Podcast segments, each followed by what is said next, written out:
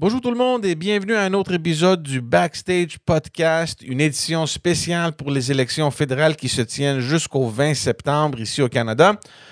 Mon invité aujourd'hui est Gérard Deltel. Il est le député sortant et candidat pour le Parti conservateur du Canada dans le comté de Louis-Saint-Laurent. Il est aussi le leader parlementaire euh, de l'opposition officielle. Bon podcast tout le monde.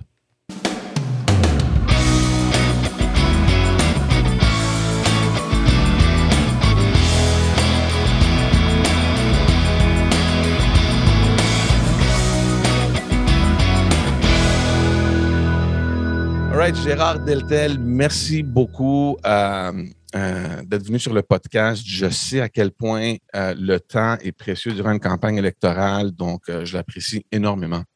C'est moi que ça fait plaisir. Puis, de toute façon, ben, on, s'est déjà croisés dans d'autres vies. Et ce qui est important en politique, ben, c'est de parler du monde. La politique, c'est du monde. Alors, euh, oui, on le fait en présentiel, comme on dit maintenant, mais on le fait aussi en virtuel par les podcasts et ça permet de rejoindre un paquet de monde. Et chaque personne qu'on rencontre, c'est une personne de plus. C'est le propre de la politique. Je, dois aborder la question parce qu'on se connaît, euh, ben, je vous connais un peu indirectement depuis votre passage à l'Assemblée nationale. Et j'avoue aussi que vous étiez parmi euh, les, plus durs adversaires qu'on avait en opposition.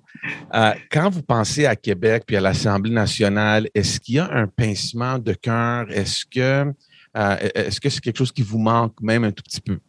C'est très intéressant comme question parce que, disons que je me l'ai fait poser l'occasion, puis l'occasion est pas mal fréquente aussi. Mais la même chose aussi pour mon ancien métier quand j'étais journaliste. Les gens me demandent, t'en es-tu de journaliste? Vous savez, moi, je suis chanceux dans la vie, j'ai fait deux métiers. J'ai été journaliste et là, je suis en politique. Et les deux métiers, je les adore. Si j'avais eu quelques regrets de l'Assemblée nationale ou quelques regrets à la Chambre des communes, peut-être, mais je suis très heureux dans ce que je fais, très heureux à rencontrer le monde, très heureux à débattre des enjeux fédéraux.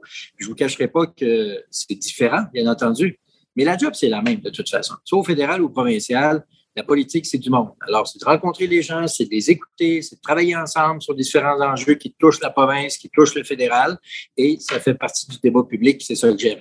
Et je suis chanceux. Dans les deux cas, j'ai eu beaucoup de plaisir.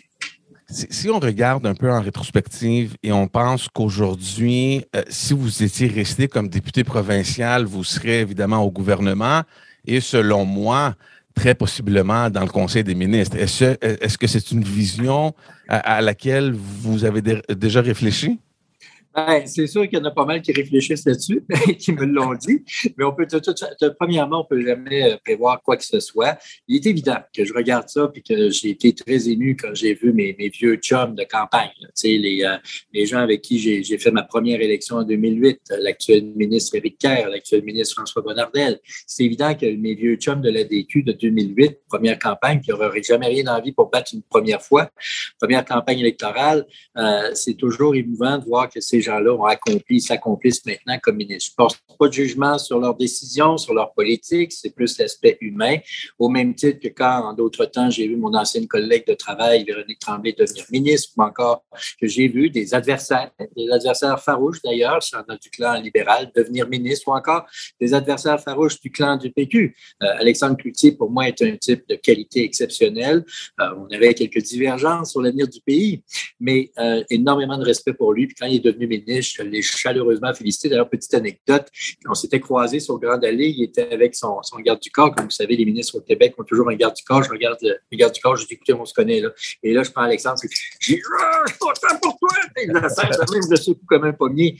Ça n'a rien à voir avec les objectifs politiques, ça a à voir avec l'humain. Alors oui, je suis très heureux quand je vois mes vieux chums de la DQ euh, exercer le pouvoir avec évidemment les, des, positions qui prêtent à examen, c'est ce qui s'appelle le débat public. Mais c'est sûr que personnellement, de voir ces gens-là qui sont là, c'est le fun, c'est sûr. Au même titre qu'un Alexandre Cloutier, j'étais content. Parlons un peu euh, de la campagne.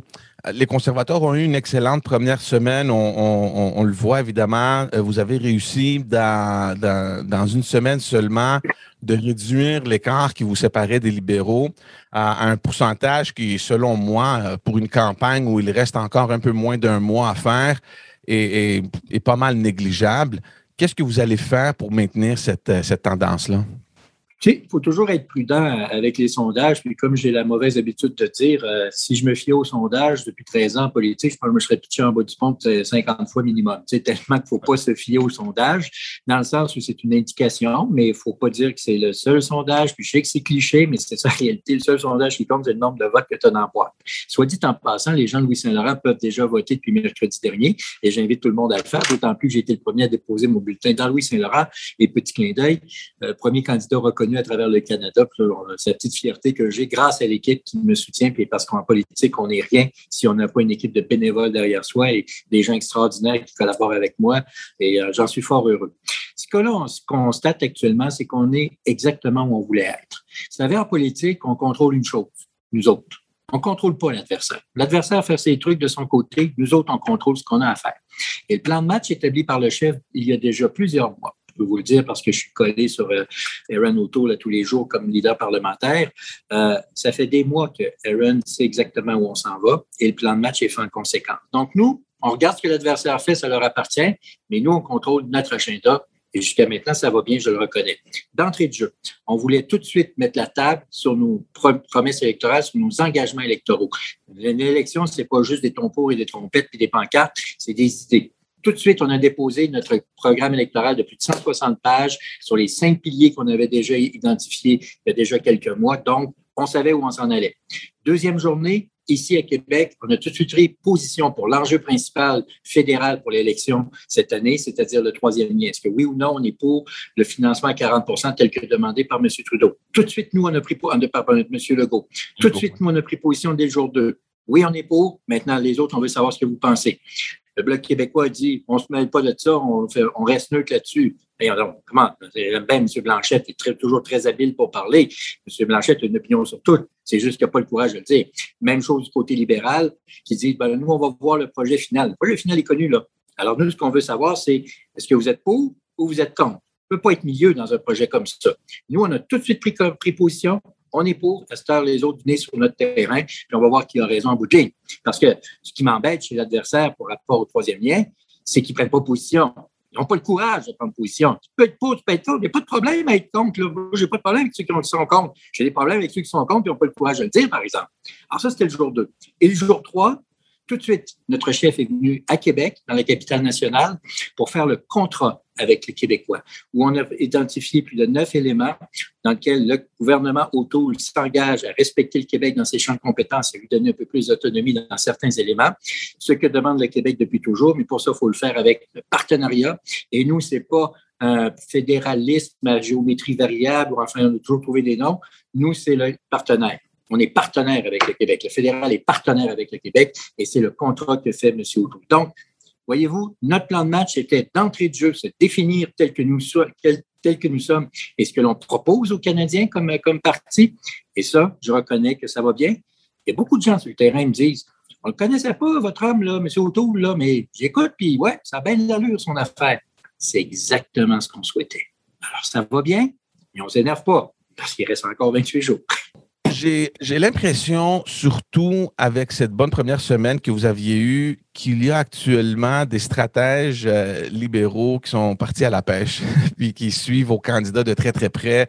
Euh, qu'est-ce qu'ils disent, les déclarations qui sont faites, euh, qu'est-ce qu'ils partagent sur les réseaux sociaux, etc.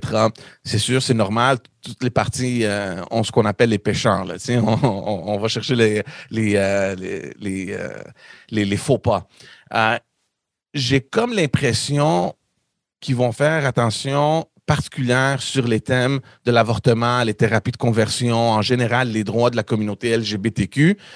Est-ce que ces thèmes-là sont le talon d'Achille euh, des conservateurs? Car ça vous a fait du mal durant la dernière campagne? C'est sûr que quand on n'est pas bien informé, on peut voir ça comme étant le talon d'Achille, alors qu'au contraire, nos positions ont toujours été très claires. Parlons de la question de la thérapie de conversion. Tous les conservateurs, tous, sans exception, qui ont pris part au débat, qui ont voté sur le projet de loi C6, tous sont contre les thérapies de conversion. Par contre, il y en a qui ont des préoccupations sur la définition qui a été inscrite dans la loi, qui, à un certain, un certain moment, peut même empêcher des parents de parler à leurs enfants de cette situation-là.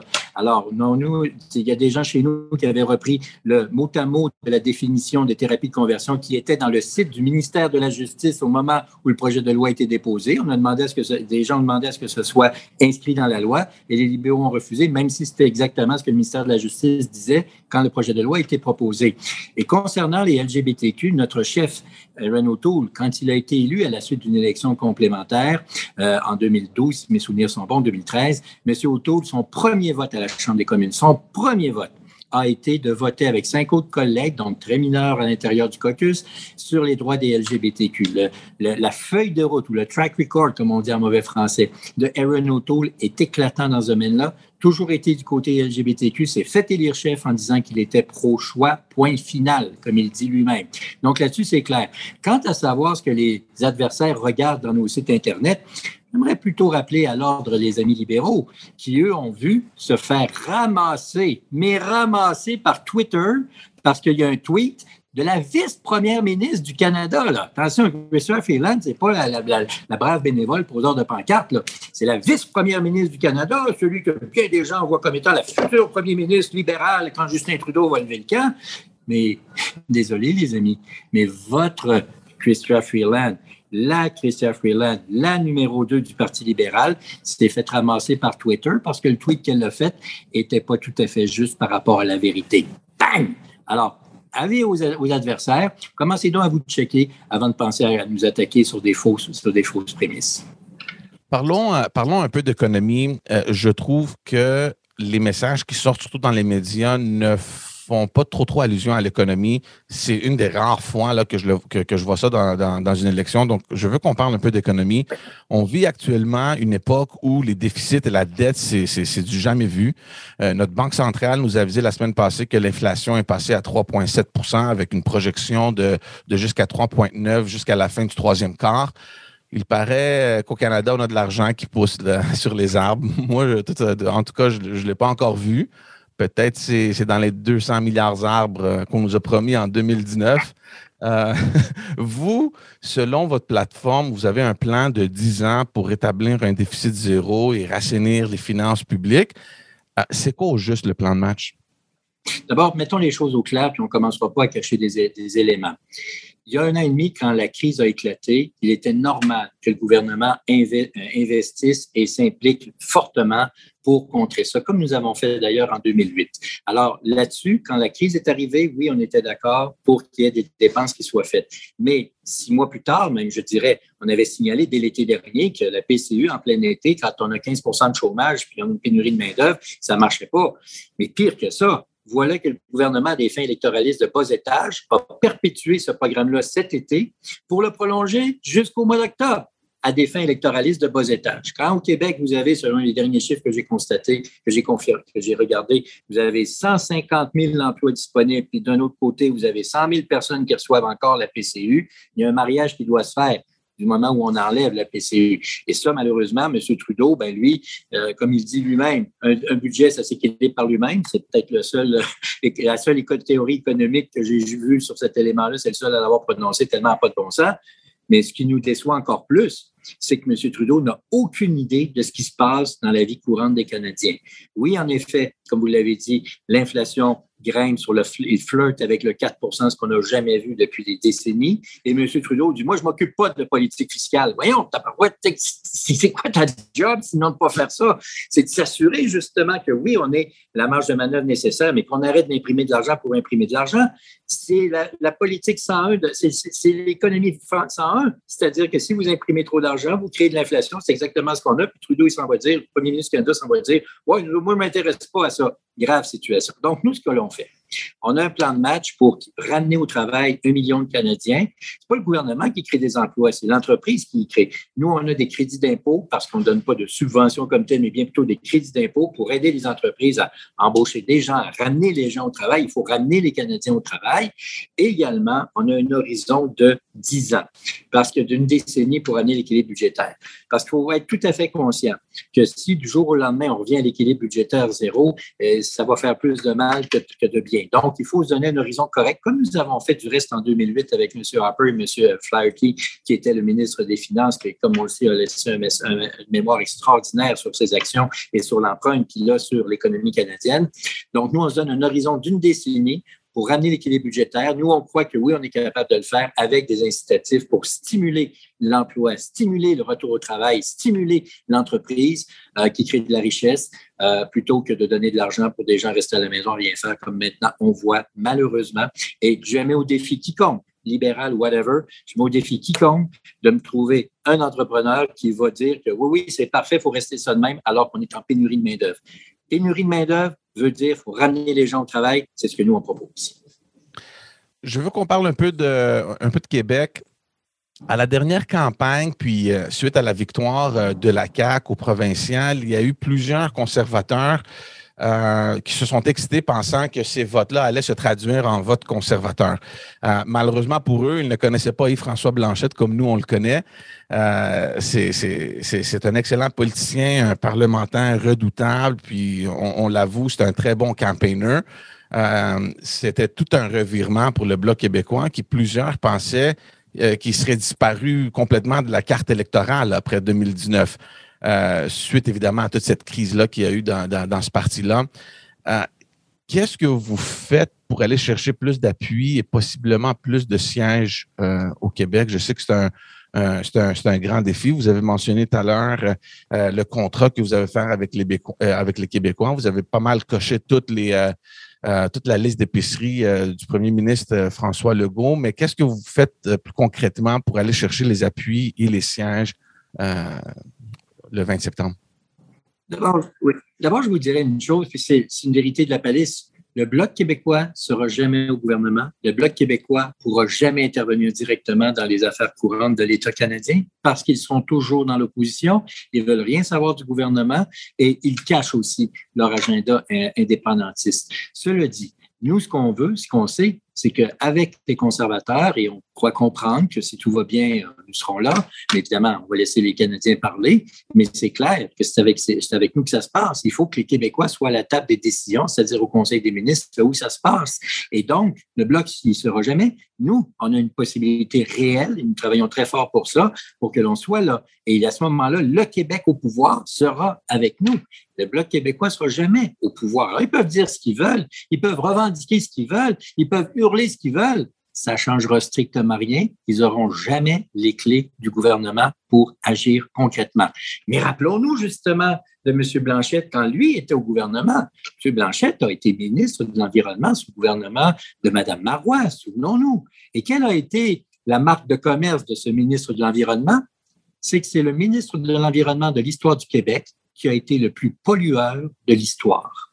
Souvenons-nous que M. Blanchette c'est lui qui, comme ministre de l'Environnement, a signé l'entente pour aller de l'avant, et avec des grosses subventions de l'État québécois, de, l'usine la plus polluante de l'histoire du Québec, cimenterie et ce, sans, sans évaluation environnementale. Alors, moi, quand j'entends M. Blanchette faire la leçon à tout le monde sur l'environnement, puis comment c'est épouvantable, comment les Canadiens polluent, puis que le Québec est parfait, puis que lui, il est parfait, j'aimerais juste lui rappeler une petite réalité de la palisse qui, malheureusement pour lui, est, est, indéfendable.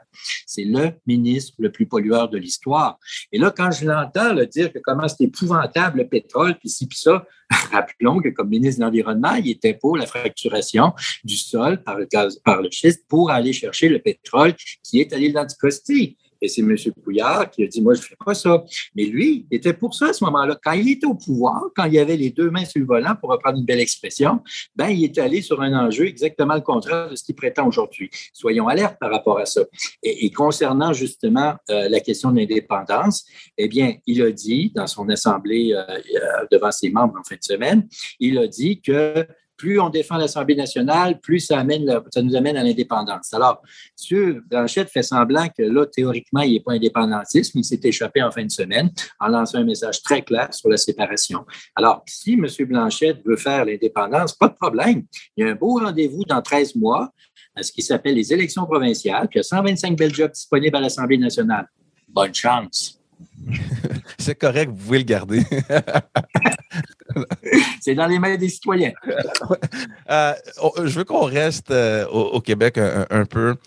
parce que M. Trudeau, il est en train de faire campagne au niveau national sur un projet euh, de, mettre sur place des garderies, un exemple qui prend du Québec, quelque chose, je suis sûr qu'on est tous fiers.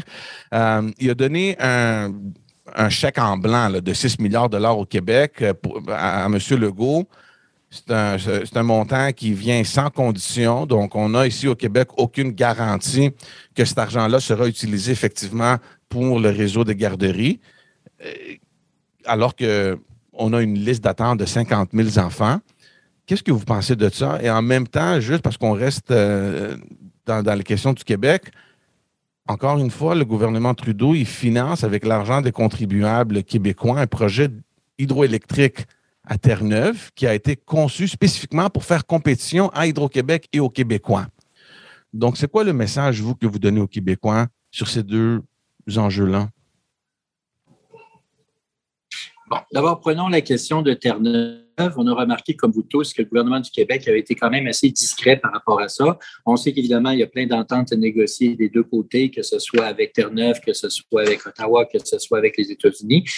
Comme c'est un enjeu qui est davantage provincial sur l'hydroélectricité, on va laisser justement la, province gérer ça. Mais sur le grand ensemble, je crois que le gouvernement fédéral, son devoir premier, c'est d'assurer qu'il y a un bel équilibre dans les ressources naturelles de province en province et que tout le monde sorte de là gagnant.